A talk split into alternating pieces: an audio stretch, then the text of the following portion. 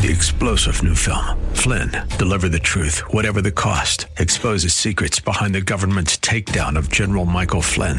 Flynn knew what the intel world had been up to. He ordered the first audit of the use of contractors. This set off alarm bells. He told the truth. He was the most dangerous person for Donald Trump to hire. They had to get rid of Flynn. Flynn, Deliver the Truth, Whatever the Cost. Available now. Watch it today. Go to SalemNow.com. SalemNow.com. The minimum essential goodness that's required to get into heaven. Well, the reality is that we don't have to guess where that mark is supposed to be on that line, because Jesus has given us the answer. It's found in Matthew 5:48, when Jesus says, "Be therefore perfect, even as your Father, which is in heaven, is perfect." The bar is set pretty high, isn't it? And that is a tall order. But it is one that Jesus fills quite nicely. We're continuing our series, Sharing Jesus, here on Study Verse by Verse with Pastor Leighton Sheely. Today, we're looking at the one truth that man is a sinner, which requires the need of a Savior. With all the details, here's Pastor Leighton and today's broadcast of Study Verse by Verse.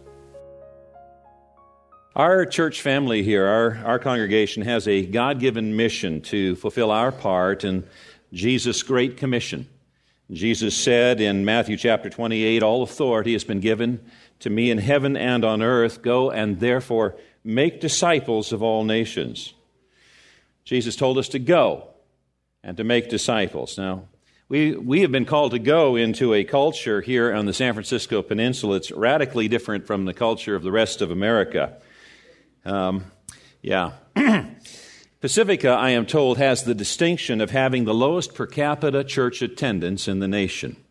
Less than 3% of the populace of Pacifica goes to church on any given weekend. So I'm constantly reminding my children as they were growing up that San Francisco is not really part of the United States. It doesn't represent the rest of the United States. We are in a foreign missions field, so really our founding pastor didn't have to go overseas to go into foreign missions. This was the correct place. You know, our community is unusually unattentive to spiritual matters. But there are two seasons in the course of the year when people who would have no other time would they ever come to church are at least open for an invitation or to consider an invitation. The times are Christmas and Easter, and that's why this church as a family does everything they can during those two seasons to invite our community to come and hear the gospel of Jesus Christ. We do Scrooge and musicals and whatever we can that's going to give us an opportunity to invite our community and present the gospel. We as a church family are doing our best to be in season to give a reason for the hope that is within us. Now, although the church really has two prime opportunities in the course of the year, you folks and we as individuals have opportunities all throughout the year if we're paying attention to the prompting of the Holy Spirit. You see, if the Holy Spirit knows we're attentive, the Holy Spirit can bring people across our path who are open and desirous to hear the gospel presentation. First Peter 3:15 says, "If someone asks you about your Christian hope, always be ready to explain it." And so sharing our faith is a responsibility of every believer. Well, how do we explain our Christian faith? What do we include in the explanation? What do we exclude? How do we sequence the essential elements so that the person that we're speaking to understands the fundamentals of Christianity? Well, a number of years ago, a wonderful and godly pastor here at Church of the Highlands, Mark Hemman, put together a training session, a system called Discipleship Dynamics, that trained hundreds of our church members to be soul winners for Jesus. And those tools have been updated, and what we're wanting to do is to prepare our entire congregation to be able to present the gospel presentation whenever the Holy Spirit gives you an opportunity to do so. Now, the gospel presentation centers around five summary statements that we as a congregation intend to memorize. And we're planning on learning one new statement each week. And I've encouraged the congregation to write them down and review them daily and practice them and commit them to memory. And if you just do one statement a week, then you'll be ready the next Sunday to receive the next statement. Now, when we were together last week, we learned the first statement, which was, because of God's grace, heaven is a free gift. it is not earned or deserved. Can we say that together? Because of God's grace, heaven is a free gift. It is not earned or deserved. One more time. Because of God's grace, heaven is a free gift. It is not earned or deserved. Now, I mentioned last week, some of us, it's been a while since we've done some memorization. 3 phrases might be overwhelming to us. So then I would recommend that you focus on the center phrase, heaven is a free gift, because that's really the core of the message. A gift is something that you can't earn or deserve. So really, that latter phrase is simply an explanation or clarification of the word gift. And where does this gift come from? It comes from God. Because of God's grace, heaven is a free gift. Now, Romans 6:23 says, the wages of sin is death, but the free gift of God is eternal life through Jesus Christ our Lord. A lot of people believe that salvation is only acquired through good works or church membership or baptism. And so last week we looked at Luke chapter 23, which told the story of one of those criminals that was hanging next to Jesus who asked for salvation. He had no opportunity for good works. He had no opportunity to join a church. In fact, there was no Christian church to join, because the Christian church was established by the Holy Spirit on the day of Pentecost, 50 days later. And so there wasn't even a church to join. And there's no indication from the Scriptures that he was baptized. He didn't come down from the cross and be baptized. And yet, Jesus said, you're saved. Today you are going to be with me in paradise. So what does it require then to acquire salvation, eternal life? Ask. Ask Jesus for it. Now, we can understand why heaven has to be a free gift when we understand what the Bible has to say about man.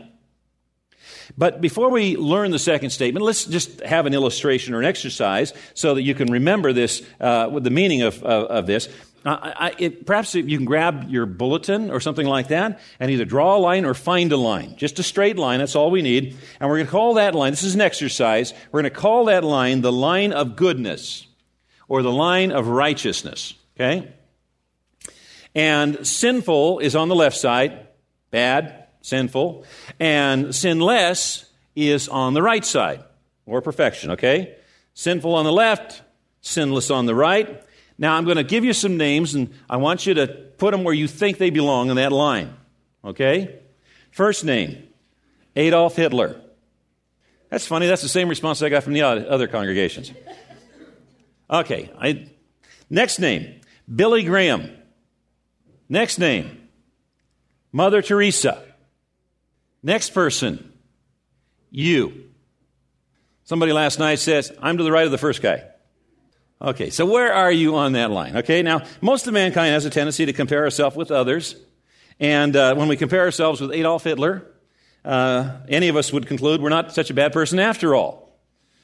But if we were to compare ourselves with Billy Graham or Mother Teresa, we would not be so confident in our goodness. Now, we're looking at that line. We've got those 4 people. Now, I want you to mark one more thing. Where on that line would you put the minimum essential goodness required to get into heaven? The minimum essential goodness that's required to get into heaven. Would you put it at like 51%? Better than average? I'm better than average? You know? Would you put it... Yeah, schools use 70% as a C. C is passing. Would you put it 70%? What happens if God's really picky and only picks A students? You got to get 90% or above. Okay? Well, the reality is that we don't have to guess where that mark is supposed to be on that line, because Jesus has given us the answer. It's found in Matthew 5:48.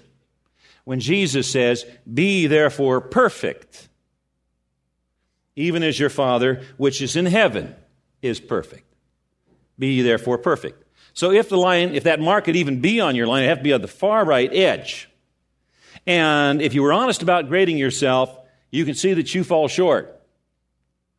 I fall short. Billy Graham falls short. Mother Teresa falls short. Everybody falls short. And that's what the Bible tells us. So with this illustration in mind, let's learn our second statement. The second statement is this: man is a sinner and cannot save himself. Can we say that together? Man is a sinner and cannot save himself. Again, man is a sinner and cannot save himself. I want to invite you to turn your Bibles to Romans chapter 3. Somebody says, oh yeah, prove that from the Bible. I want to see in the Bible where it says that man is a sinner and cannot save himself. Well, we're going to find that. We're going to find that in Romans chapter 3. I'm going to suggest to you that you might take some time this week and read through the book of Romans, 16 chapters long, and it really is a synopsis of the gospel and the salvation plan of God. So we're in Romans chapter 3 right now, and we're going to look at verse 10. And following, it says, as it is written, there is none righteous. How many are righteous? None. No, not one. There is none that understandeth. There is none that seeketh after God. They are all gone out of the way. They are together become unprofitable. There is none that doeth good. No, not one. Not one that doeth good. And then let's look later in that same chapter, Romans chapter 3, verse 23. Say, where does it say that mankind, that all men are sinners? For all have sinned and come short of the glory of God. Romans 3:23.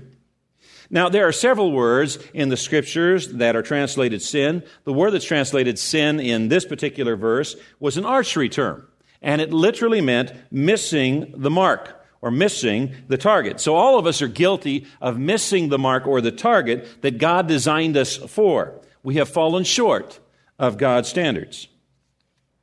Now, let's try to illustrate it this way. You know, if a person were only to commit 3 sins a day, that's your allocation. Some of you are saying, I wouldn't even get out the door by the time I'd used up my allocation. I wouldn't get through the traffic. I wouldn't get to the office. Only 3 sins a day. Okay? There are 365 days in the year. 3 times 365, over 1,000. Let's average it out. 1,000 per year. Let's say that you have a very short life. It's 30 years.